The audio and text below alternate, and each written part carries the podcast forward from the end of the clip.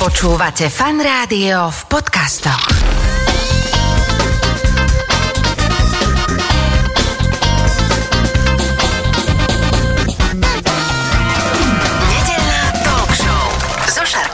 Začína sa nedelná talk show. V tejto chvíli už vedľa mňa sedí v štúdiu Fanrádia moja dnešná hostka Kristýna Serafin Hudeková. Ahoj, vitaj. Ahoj. A ja teda si pomôžem mojim ťaháčikom, že ty si výkonná riaditeľka e, Živice. Mm-hmm. To je také vzdelávacie, ako to budeme nazývať, vzdelávacie no, centrum? My sme oficiálne občianske združenie uh-huh. a celý názov znie Centrum environmentálnej a etickej výchovy Živica. K tomu sa ideme hneď dostať, ale zároveň poviem, že ty si aj šéf-redaktorka takého portálu Čierna labuť a ja to sem tam tak na, naklikám, vždy sa len tak rozhorčím potom zbytočne, že čo všetko sa tam dá dozvedieť. Tak uh, ja som si ťa vlastne zavolal kvôli metánu, uh, pretože to je taký ten prevít, o ktorom sa málo hovorí a malo by sa hovoriť viacej. Ale ešte poďme skôr na tú živicu, lebo keď som si na vašu webovskú stránku naklikol, tak vy toho robíte pomerne dosť. Že nielen teda no. vzdelávate, ale aj uh, robíte med, včely, všeličo. Tak poďme tak postupne, čo tá hej, živica hej. všetko robí. To potom môžeme celé vysielanie tomu venovať. No, ja ťa stopnem. No, lebo živica má teraz 22 rokov, takže uh-huh. vôbec to nie je nejaký nováčik. A začalo to vlastne celé tou environmentálnou výchovou, čo máme aj v tom názve, že vlastne naši zakladatelia Juro Hýbš, Peťa Ježeková a, a ďalší m, sa rozhodli ako aktivisti, ktorí chodili protestovať do Mochoviec a proste do terénu za lepšie životné prostredie, že, že potrebujú vlastne dosiahnuť, aby ľudia boli aj vzdelaní um, v tomto smere a rozumeli tým ich krokom a sami sa tiež pričinili k tomu, aby vlastne sa to tu stále nejakým spôsobom zlepšovalo, čiže bolo treba ísť aj do škôl. Takže týmto vlastne začalo Živici, že uh, sme začali sa venovať tej environmentálnej výchove, čiže ukazovali sme učiteľom aj deckám, ako tieto problémy vlastne otvárať. Dodnes máme najväčší uh, program environmentálnej výchovy na Slovensku Zelená škola, to určite mnohí poznajú, čo nás aj teraz počúvajú, lebo každý rok je v ňom zapojených skoro 300 škôl po celom Slovensku. Uh-huh. A mnohé decka si tým teda už prešli. No, tak to je jeden taký náš veľký pilier. V rámci toho robíme ešte kopec iných projektov a teda naozaj veľa pracujeme s učiteľmi a so žiakmi, kde im pomáhame vlastne dávať nejaké typy a triky, ako tieto environmentálne otázky vlastne na školách otvárať a pokrývať. Prepač, ti skážem no. do toho, že naozaj to vzdelávanie je kľúčové v tom, mm. že ak to niekto ešte môže nejakým spôsobom ovplyvniť a zrátiť to, čo sa deje s klímou a vôbec so životným prostredím, tak sú to práve deti, alebo teda tá mladšia generácia v podstate, lebo veľakrát to aj tak býva, že keď príde nejaký príkaz, že treba triediť, tak nič, ale keď to dieťa doma povie a trvá si na svojom, že mamina, toto tam dávajme, alebo nekupujme zbytočne toto, tak uh, tí rodičia, alebo nejakí starší uh, rodičia, alebo ne, starí rodičia, ktokoľvek, tak skôr k tomu nejakým spôsobom vôbec ano, sa ano. dostane. Hej, toto je efekt, ktorý často badáme najmä napríklad v tej zelenej škole, kde sa aj aktívne snažíme tých rodičov do toho všetkého zapájať a, a deti naozaj často prídu domov a začnú im vysvetľovať, čo ako treba robiť a prečo je to dôležité a je prirodzené, že my ako rodičia chceme, mm. aby naše deti boli šťastné a bolo im dobré a teda asi im možno tak lepšie ich poslúchame, ako keď nám to povie nejaký anonymný zdroj niekde od štátu. To bol v podstate aj taký ten efekt Grety Thunberg, ktorú uh-huh. tiež svet začal počúvať, možno práve preto, že bola to dieťa, ktoré, ako hovorilo, z tej svojej pozície. No tak povedzme si na rovinu, že nie my, ale naše deti tu budú o 40-50 rokov a od nás závisí, v akom stave im našu planetu zanecháme. Vy v rámci teda Živice máte projekt, ktorý sa týka medu, tak si poďme povedať, že čo je to za projekt, lebo pred pár rokmi som tu mal hostia, ktorý ma prekvapil tým, že meské medy sú zdravšie ako medy z lazov a regiónov, preto lebo jednoducho jednoducho v meste sa nestrieka pesticídmi. A tak o čo ide v tomto vašom projekte? Je to vlastne jeden z takých tých našich terénnych projektov, kde zase skôr pracujeme s verejnosťou a nie teda so školami. No a pointa je hlavne o tom vysvetliť ľuďom vôbec tú rolu opelovačov v našom svete, aké sú veľmi dôležité. Vieme, že, že teraz žijeme vlastne takú dobu nejakej apokalipsy tých opelovačov a celkovo hmyzu, kedy počet hmyzu veľmi rýchlo klesá na svete a môže to mať e, dosť nepríjemné dopady vlastne na nás uh-huh. a na našu potravu a celkovo na celý ekosystém, lebo veď všetko so všetkým súvisí. No a tá včela medonosná je taký dobrý v podstate nástroj, cez aký vieme túto tému ľuďom predstaviť. No a preto sa vlastne moji kolegovia rozhodli začať ju prinášať do miest, do firiem, a cez to vlastne tých ľudí vzdelávame potom o živote opelovačov, o tom, čo môžu robiť preto, aby sa im u nás žilo lepšie, uh, ako sa starať o zeleň a tak ďalej, aby tu mali potravu. Uh-huh. No a, a samozrejme umiestňujeme v rámci toho aj úle uh, priamo do mesta, väčšinou na strechy alebo do záhrad uh, budov.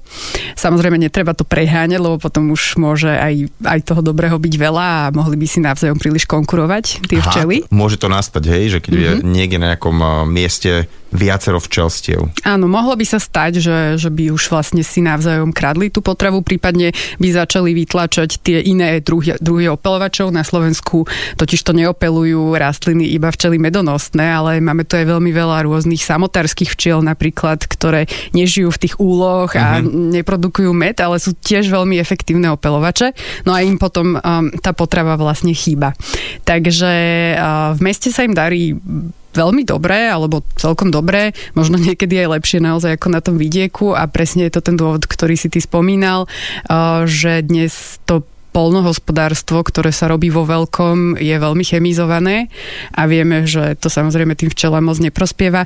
A takisto často tam majú iba v podstate jeden druh potravy, že oni tí včelári s nimi aj kočujú podľa toho, čo kde mm-hmm. kvitne.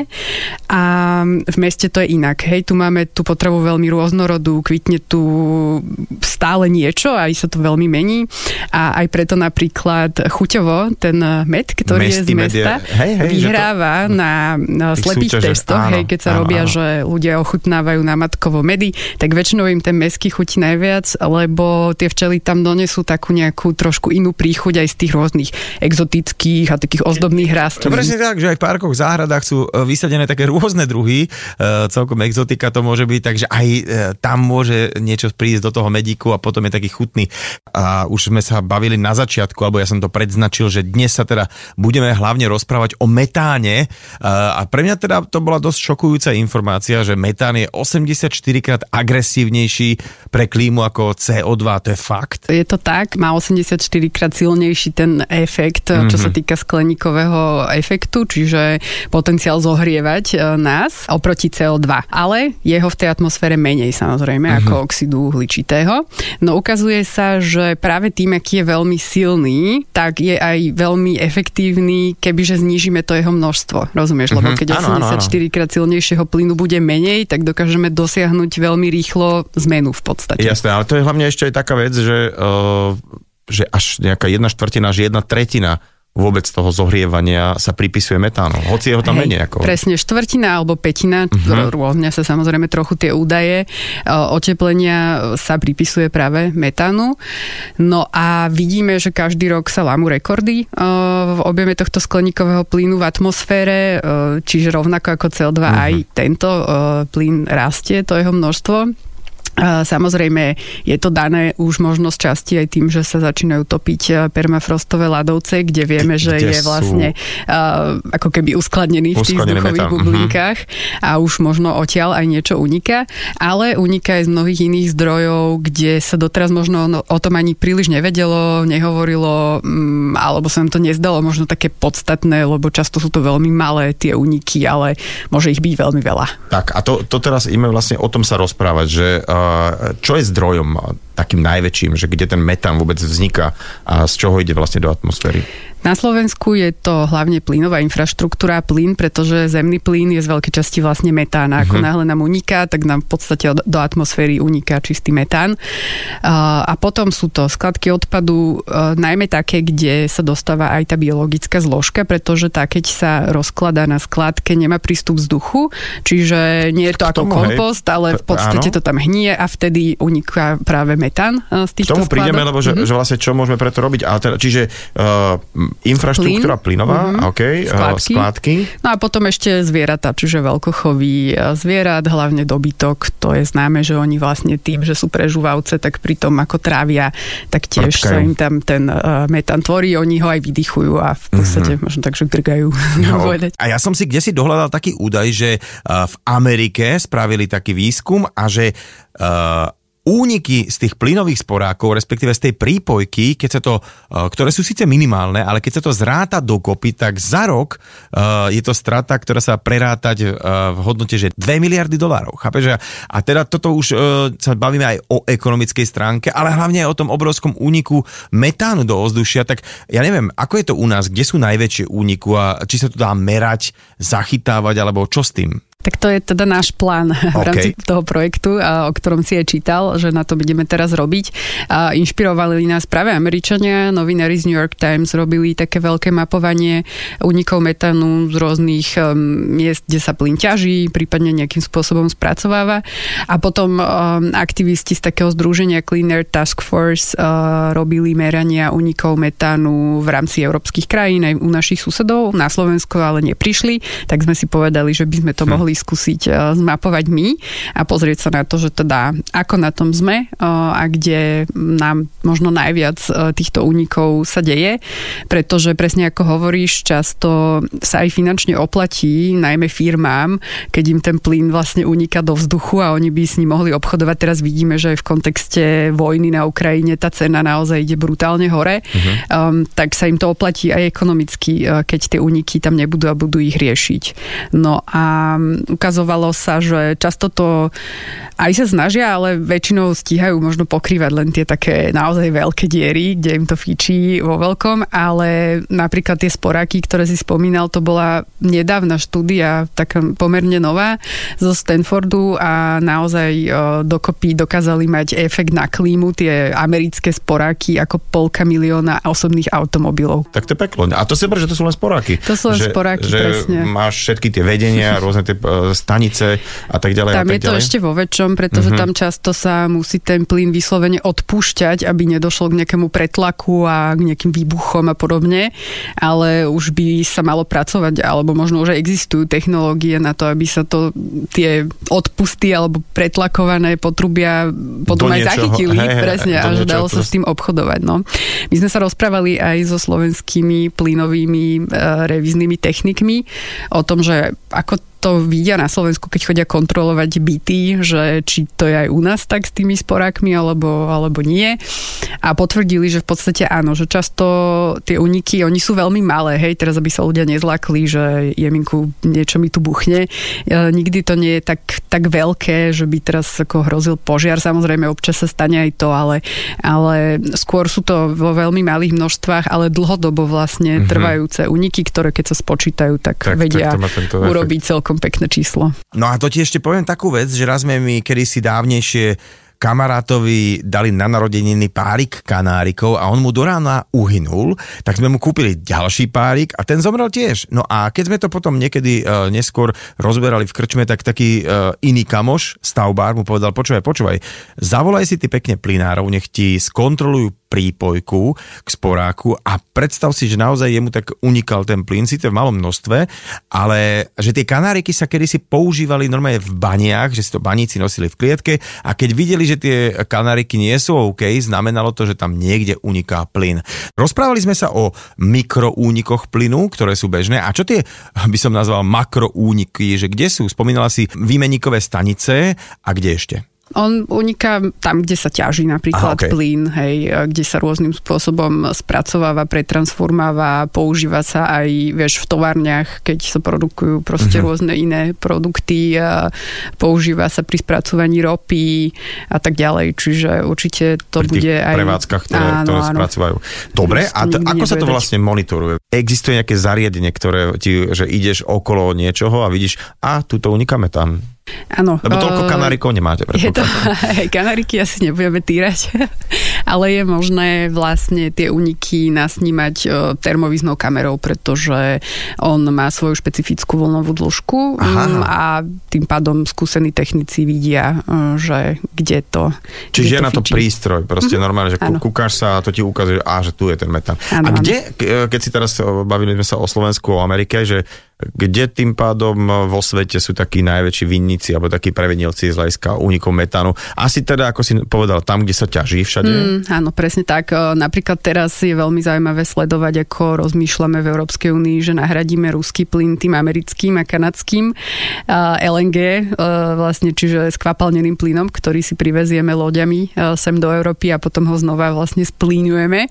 No a tam sa vo veľkom, myslím, že 70% plynu ťaží tzv frackingom, čiže takou špeciálnou hydroextrakčnou metodou a ťaží sa vlastne z bridlicového podložia a vtedy ho uniká napríklad veľmi veľa e, toho mm-hmm. metanu aj do vzduchu, pretože to nie je také, ako keď máš ten plynový vlastne nejaký vrt, hej, a rovno to ťaháš, to sa naozaj uh, vodou ako keby vytlačajú bublinky um, mm-hmm. a vtedy dochádza k veľkým únikom, takže to bude veľmi zaujímavé Čiže vlastne, sledovať, keď mm, si sem budeme takýto plyn nosiť a budeme podporovať tento typ ťažby, uh, že nie je to podľa mňa úplne dobré alebo šťastné riešenie. Uh-huh. No a že potom... hľadí sa v podstate len na to, že aby ho bolo dosť, len aby sme mohli kúriť, ano, len ano, aby no. teda uh, nám tuto nevyplí ten plyn, ale že to, že ako, uh, takže teraz nechceme to tak nejak pekne povedať, ale že ten rúsky plyn de facto, alebo taký plyny z takých klasických vrtov sú, je to ekologickejšia ťažba? To,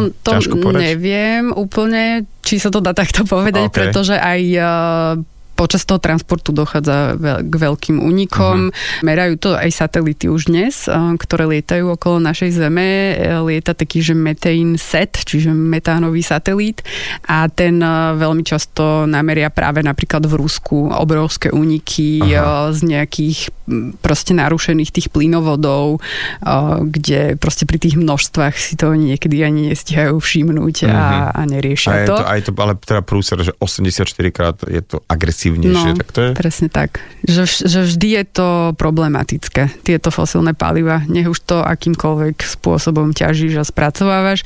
A ešte veľmi dôležitá vec pri tom zemnom plyne podľa mňa je to, a to vlastne zdôrazňovali aj tí veci, ktorí merali tie úniky zo sporákov, že keď aj by sa nám podarilo všetko utesniť a nič nám nikde neuniká, ten uh, zemný plyn, keď ho spálujeme, tak sa premieňa na emisie CO2. Čiže tá skleníková stopa tam proste stále bude, rozumieť? Rozumieš? Aha, či plyn. Lebo vieš, to sa tak veľakrát hovorilo, že no, prechádzame z uhlia na plyn, lebo to je ekologickejšie a tak ani nie, hej? Keď sa tak... Uh... Je to, no minimálne nedochádza k znečisťovaniu ovzdušia tak veľmi, hej, okay, že pri tom uhli je... sme mali veľký problém aj, vieš, s tými rôznymi malými prachovými časticami, časticami, ktoré spôsobujú ľuďom veľké problémy s dýchaním, takže už len v tomto je to zase určite lepšie. Takže ak sa bavíme o tých neobnoviteľných zdrojoch, tak lepšia je jadrová energia, ale asi v ideálnom svete by bolo lepšie, keby čo najväčší pomer uh, v rámci toho, že ako získavame energiu, tak bolo by to z vetra, vody, slnka, proste z obnoviteľných zdrojov.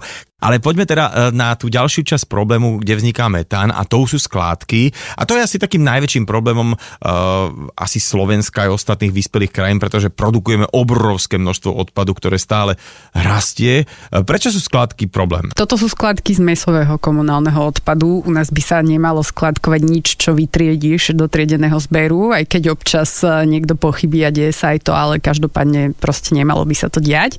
Uh, no a ten komunálny komunálny zmesový odpad, čiže to všetko, čo ako keby nevieš vytriediť inak, doteraz obsahoval 40 až 50% biologickej zložky, podľa toho, ako ktorá domácnosť samozrejme funguje, koľko varí, aj podľa sezóny, hej, že v lete je toho napríklad viacej, keď si kupujeme, ja neviem, melón a tak, uh-huh. ako v zime. No a, a táto biologická zložka, keď sa dostane na tú skladku, tak ona má problém sa rozkladať, pretože niekto si to možno predstavuje, že to sa rozloží, to je príroda, nie? Že, že pohoda. Lenže skladka sa vedie v inom režime, ona sa vlastne neustále utláča, aby tam nebol žiaden vzduch, aby proste to bolo čo najviac kompaktné a tým pádom ten biologický odpad sa tam rozkladá bez prístupu kyslíku, čo je problém. Uh-huh. No a vtedy vlastne pri tom, ako on hnie, sa tvorí metán, ktorý vlastne uniká do vzdušia. Čiže keď sa klasicky kompostuje, to znamená, že uh, ako si povedal, šúbky alebo celý takýto nejaký kuchynský... Tak ten mm, kompost sa musí prevzdušňovať. Prevzdušňovať. Práve preto, aby nezačal tak hniť. Hniť a mm. smrdieť a tým pádom, aby tam nevznikal metán. Ale, ale že tam je to OK, ale keď sa to utláča, doslova až keď napríklad, že vyhodíš nejaký starý sveter, do toho tam je nejaký kuchynský bordel, v zmysle nejaký zvyškov jedal, tak to ešte len vie, akože niektoré tie látky vedia tak uh, začať spolu, spolu reagovať. Spolu mm-hmm. reagovať a tým, že to je utláčané, takže tie skládky vedia mať normálne, že, že veľkú teplotu. Že tam je normálne, že vzniká až teplo z toho. Z toho. A niekedy aj horia. Vlastne to poznáme a... v lete na Slovensku, že mm. nám občas začnú horeť skládky. Čiže a odtiaľ teda uniká metán. Mm-hmm. Že to je, keď, keď to teda monitorujete, tak vidíte, že skládky sú problém. Uh, áno, to je uh, dokonca zo zákona majú povinnosť tie skládky, kde je to, myslím, že je to doslova napísané tak technicky možné, uh, ten metán potom aj zachytávať, uh-huh. ale deje sa to len na tých úplne veľkých, um, kde sa im to aj v podstate finančne alebo nejak oplatí. technicky oplatí takéto uh, riešenie tam dať. Čiže existuje na to už ten systém, je možné tie skladkové plyny uh, zachytávať a potom, ja neviem, ich používať na produkciu elektrickej energie alebo ja neviem, v niektorých mestách viem, že ich používajú aj v autobusoch ako pohon uh, vlastne takýto bioplyn. Takže je to možné, ale zase deje sa to len vtedy, keď už je celý ten kopec, tá tzv. kazeta, uzavretá, že už sa tam vlastne nepridáva žiaden ďalší nový odpad a to môže trvať niekoľko rokov. Hej? Mm-hmm. Um, ale výhoda je na Slovensku, že toto si ako keby naša vláda uvedomila a uh, už by sme mali povinne ten biologický odpad triediť uh, vo všetkých obciach, uh, kde nevedeli preukázať, že ľudia kompostujú, že majú vlastne vo svojich záhradách kompostery, tak by mali ten bioodpad uh, zbierať extra a mal by sa spracovávať mimo tých skladok. Mm-hmm. Takže Čiže to, snáď to je, na dobrej ceste. To je to riešenie, že keď, keď vlastne začneme triediť ten biologicky odbúrateľný odpad mimo zmesového, mm. uh, tak vlastne ten zmesový OK, tak uh, zatiaľ teda... Tak tam bude len tak ležať v podstate, že keď uh-huh. tam dáš, vieš, 5 flašu alebo presne, jak si spomínal, nejaký sveter, handru, dačo, tak uh, to sa nemá prečo nejak začať moc e, rozkladať a určite nie hniť. Uh-huh. Um, no a takisto by sa mal začať vlastne tento zmesový odpad pred skladkovaním upravovať, aby sa toto biozložka, aj keď tam nejaké ešte ostane, vlastne úplne odstranila. Čiže v tomto smere by sme mali byť na dobrej ceste, aj keď podľa mňa z toho, čo počúvam, aspoň minulý rok, ten prvý rok, keď sa začínal zbierať bioodpad na Slovensku, bolo to ešte také možno otázne, že do akej miery sa toho ľudia naozaj zhostili a brali to vážne. Uh, zatiaľ nie sú úplne ešte dostupné čísla, že okolko uh-huh. klesla uh, tá biozložka v tom zmesovom odpade, že koľko ľudí teda to naozaj začalo triediť a, a koľko nie. Takže myslím si, že je to zase niečo, čo končí aj u nás, hej, že my môžeme mať nejaké zákony, môžeme mať proste nejaký systém nastavený, ale kým ho nebudeme zavádzať do praxe, tak je to vlastne celé zbytočné. A teraz trošku odbočím od metánu, ale viem, že ty si v tomto tiež dobrá. Uh, aký je život tých vecí, čo vyhodím. Napríklad, keď vyhodím nejaký plast do žltej nádoby, tak naozaj sa potom zrecykluje, alebo čo sa s ním stane? To je vlastne náš predošlý nač investigatívny projekt, ktorý sme robili na Černej labuti a tam sme sa pozerali na to, že čo sa deje s tým plastom, ktorý e, v Bratislave ľudia vytriedia, lebo sa ukazovalo, že to nefunguje úplne správne. E, no a áno, nie je to tak, že teraz 100% všetkého, čo vytriedíš, e, sa aj zrecykluje, keď niektorí ľudia sú takí zlatí, že to vlastne automaticky volajú, že ja recyklujem, aj keď mm-hmm. oni vlastne len triedia a recykluje hey, to potom niekto iný.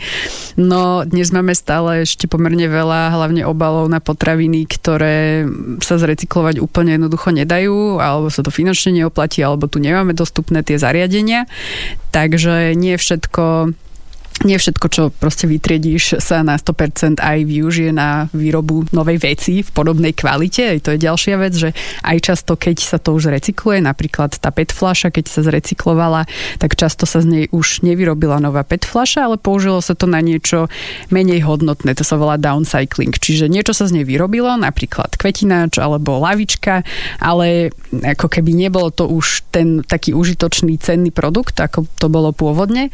No a ďalšia vec je, že to je ako keby len medzizastávka pred koncom života toho plastu, pretože ten kvetináč alebo hlavne nejakú lavičku alebo niečo také zmesové, to už veľmi ťažko niekto znovu zrecykluje. Mm-hmm. Čiže vlastne si tá PET fľaša ešte bude mať druhý život, ale už nebude mať tretí.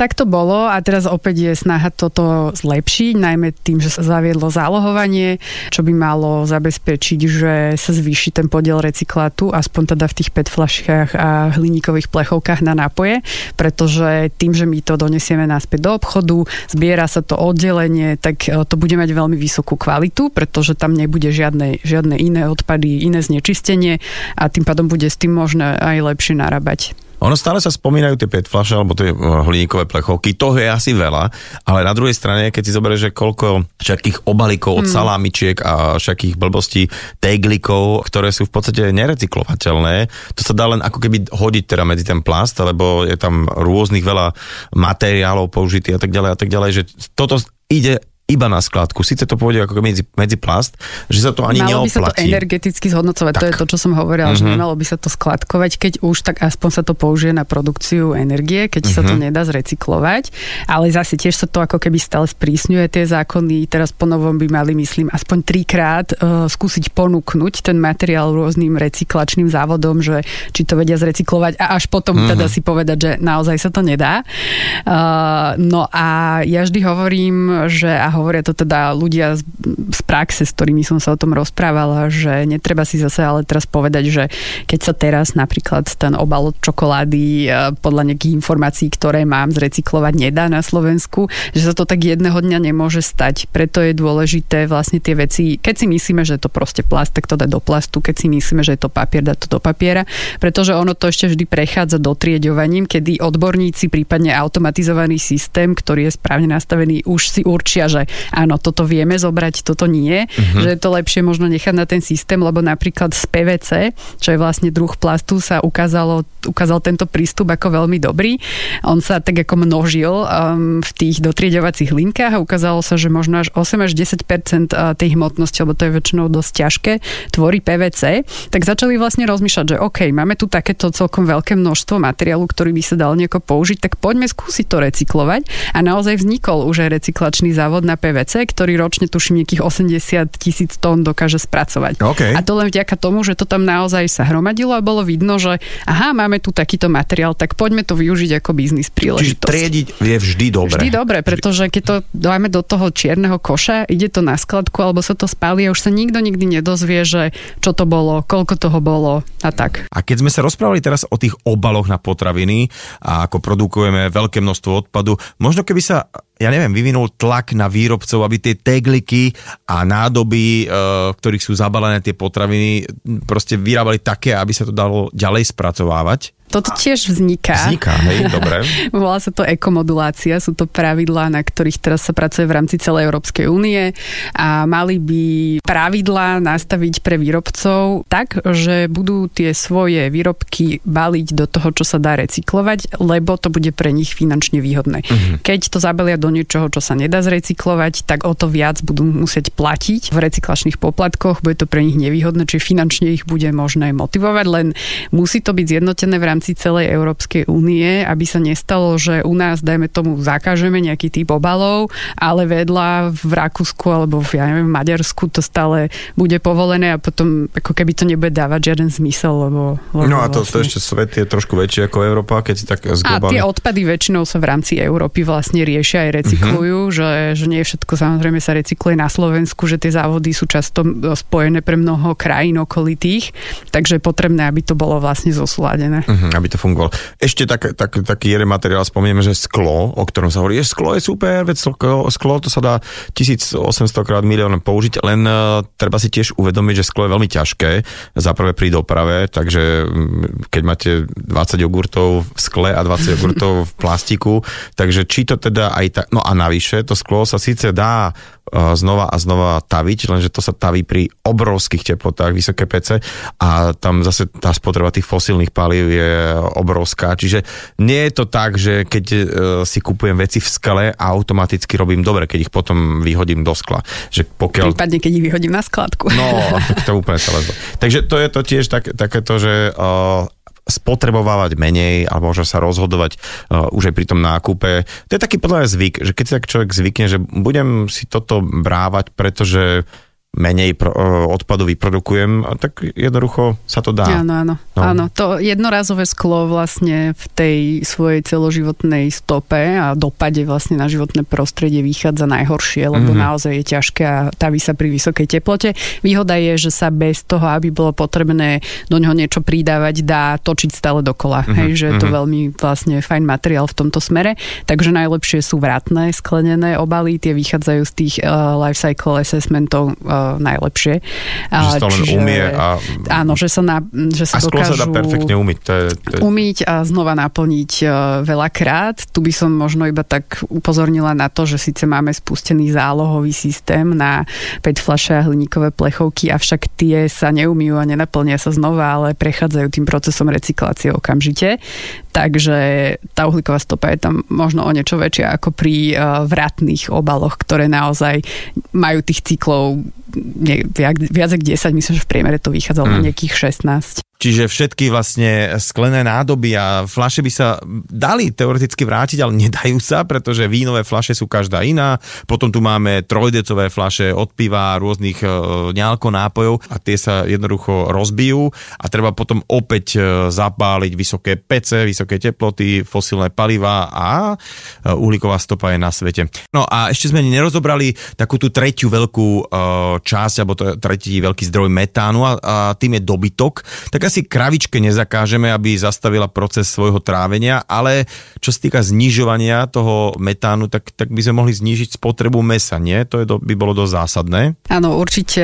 Ja by som apelovala hlavne na toto. My na Slovensku viem, že konzumujeme toho mesa veľmi veľa. Slováci zjedia ročne v priemere na osobu 70 kg mesa, čo je dvakrát viac ako svetový priemer. Pričom za posledných 5 rokov toto číslo narastlo. Fakt. Takže my sme celkom ako vysoko, hej, v tom mm-hmm. rebríčku tých konzumentov a naozaj ani dietologovia nehovoria, že je potrebné jesť meso trikrát za deň, hej, že, že vieme uh, ho nahradiť tie bielkoviny a proste železo aj rastlinnými zložkami, ktoré majú tú uhlíkovú stopu alebo vôbec dopad na životné prostredie z hľadiska, neviem, znečistenia vody a podobne oveľa nižšiu. Takže je to veľmi, veľmi účinný spôsob, ako tú našu stopu mm-hmm. na Zemi zmenšiť. Ale čo sa mi páčilo, m, mm, boli výsledky prieskumu verejnej mienky, ktorú robili Viem pre Zem a nie tak dávno a tam vyšlo, že 4 z 10 Slovákov zvažujú, že svoju spotrebu mesa znížia, takže už to povedomie sa možno začína tak trošku lámať týmto smerom. Tak je to jedno s druhým, my sme sa o tomto veľakrát bavili tak e, na našom takom susedskom fóre, čo my sem tam máme a presne to je, že my sme možno taká tá krajina, kde že keď e, rezeň bol v nedelu na obed, znamenalo, že rodine sa darí a proste, že to meso bol ako keby taký, taká tá komodita toho matia sa dobré, že čím viac mesa na stoloch, tým, alebo v strave, tak tým sa máme lepšie. A proste sme si zvykli strašne veľa mesa po tom, čo ho zrazu začalo byť dostupné a to meso, ako môže sa so mnou niekto hádať, ale je relatívne lacné, lebo to mm. lacné meso sa dováža od hocikia, produkuje sa, je veľmi, veľmi pochybnej kvality a ruka v ruke, okrem teda všetkých, eh, ja neviem, rakovín, tralala a všetkých chorôb, ktoré srdcovo choroby, tak sú v nejakej linke aj s tou vysokou spotrebou hlavne červeného a masného mesa.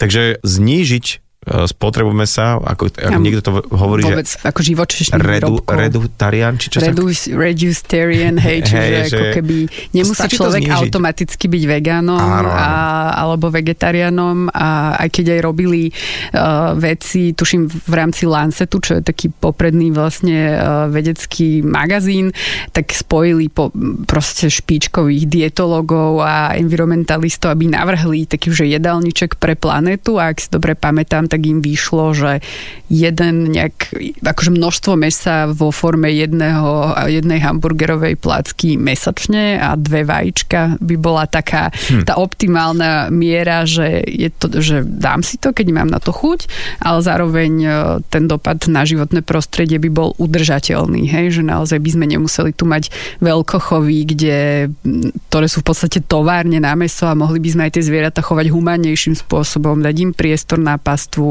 a podobne, že tam je veľa aj takýchto skrytých efektov, takých tých etických, o hmm. ktorých sa až tak nehovorí. A mne napadol jeden host, ktorého dúfam, že zavolám veľmi skoro, aby mi to nejak vysvetlil ďalej. On teda uh, chová dobytok veľmi šetrne, humánnym spôsobom. A on tvrdí, že keď kravičky papajú pekne e, slamu, seno a, a trávičku, že je to OK, ale práve, že to je zle, keď sa krmia všetkými tými granulátmi a tak. A vtedy okrem tých toxických všetkých odpadov sa produkuje aj viacej metánu. Áno, ono, krávy sú zase v tomto podľa mňa také zaujímavé, že my nedokážeme stráviť trávu a oni dokážu trávu premeniť na proteíny, ktoré potom my dokážeme teda stráviť vo forme mlieka alebo teda uh-huh. mesa, keď ich zabijeme, čo je také zaujímavý ako keby reťazec. A presne to je to, čo hovorí, že keď ich krmíme rôznymi múčkami a obilninami, nerobí im to dobre na to trávenie. To je v podstate podľa mňa podobné ako pri človeku, ktorý by jedol niečo, na čo má intoleráciu toleranciu, že to jeho zažívacie ústrojenstvo nie je na to uspôsobené, tak uh-huh. samozrejme, že má problémy, že ho nafúkuje proste a netraví mu to dobre. Takže myslím si, že u tých kráv je to naozaj a to podobné. sa už ani nemusíme baviť o tom, že, že napríklad prasce sú dokázateľne inteligentnejšie ako psy. hej, a si zober, že, že psi majú akú peknú výsadu v úvodzovkách, teda aspoň v Európe, že tu ich hladkáme a tak ďalej. A nevieme si predstaviť, že toto by sme robili. Že by sme ich jedli. Hej, alebo že by sme ich tak prevážali a že by sme tie bytunky, ako vyzerajú, a že aj, aj táto celá nejaká stránka veci uh, by sa tým, ja to ani neviem vysloviť s tým redu, Tarian niečo, proste, že by sa znížilo akože e, rapidne to množstvo no. mesa. Keď si povedala, že sme teda skoro raz toľko, ako je svetový priemer, takže na polovicu sa dá podľa mňa úplne hravo, ako každý človek, ktorý uh, je meso a po, chutí meso, tak na polovicu stále by ho ešte veľmi veľa jedol, dá sa povedať. Áno, dá sa povedať. My napríklad máme vzdelávacie centrum, také centrum, kde robíme workshopy a semináre na Zajžovej a máme tam vlastnú kuchyňu, ktorá je vegetariánska uh-huh. a e, ľuďom to väčšinou ani nehovoríme, keď ku nám idú, že vlastne budú mať bezmesitú stravu, jednoducho veď dostanú najesť a kedysi boli z toho taký akože strese mnohí, hej, keď išli ku nám prvýkrát, donesli si milión klobás, že aby to náhodou akože zvládli Prežili to tam to. prežiť ten víkend a neumreli od hladu alebo niečo, ale e, tá kuchyňa väčšine, naozaj, že absolútnej väčšine ľudí hrozne chutí. Objavujú, že dá sa to vlastne urobiť aj bez toho mesa, takže sú zasytení, že sa cítia fajn, dobre im tráví, proste je to chutné. Dokonca cez koronu, keď sme museli mať zavreté, nemohli sme robiť workshopy, tak moji kolegovia vydali kuchárskú knihu receptov a je hrozne populárna, že ľudia si to kupujú, varia si ich doma. Takže e, podľa mňa aj takéto nejaké podujatia sú veľmi dobrý nástroj e, na to, že keď to človek ochutná a vyskúša, tak zistí, že vlastne dá sa to. Samozrejme nie je úplne asi všetko, vieme napodobniť, ale... Ja tak napadlo, že vieš, že teraz je tesne pred 12 a že mnohí ľudia teraz klepotú tie rezne. Rezne. ale tak dobre, tak dajme tomu, že nedela je nedela, že raz za časť, alebo neho, však nikto tu nehovorí o tom, že, že nejedzme meso, ale že výrazne znížiť spotrebu mesa by bolo akože win-win pre všetkých. Aj pre tie zvieratá, aj pre nás, aj pre zdravie a na konci dňa aj, aj toho metánu by bolo rozhodne menej. No ja ti veľmi pekne ďakujem za tvoj čas a uh, budem držať palce s tým projektom a viem, že však uh, ste organizácia, ktorá sa musí nejak vyfinancovať, takže nech aj nájdete prostriedky na to, aby ste tento monitoring mohli urobiť, aby sa to teda vedelo, že kde ten metán uniká, kde sa to dá nejakým spôsobom ošetriť a bolo by to veľmi, veľmi správne, aby sa takýto nebezpečný teda plyn pre vlastne našu planétu dalo nejakým spôsobom skrotiť. Ešte raz ďakujem veľmi pekne. Mojím dnešným hostom bola Kristýna Serafín Hudeková. Ahoj, ďakujem pekne.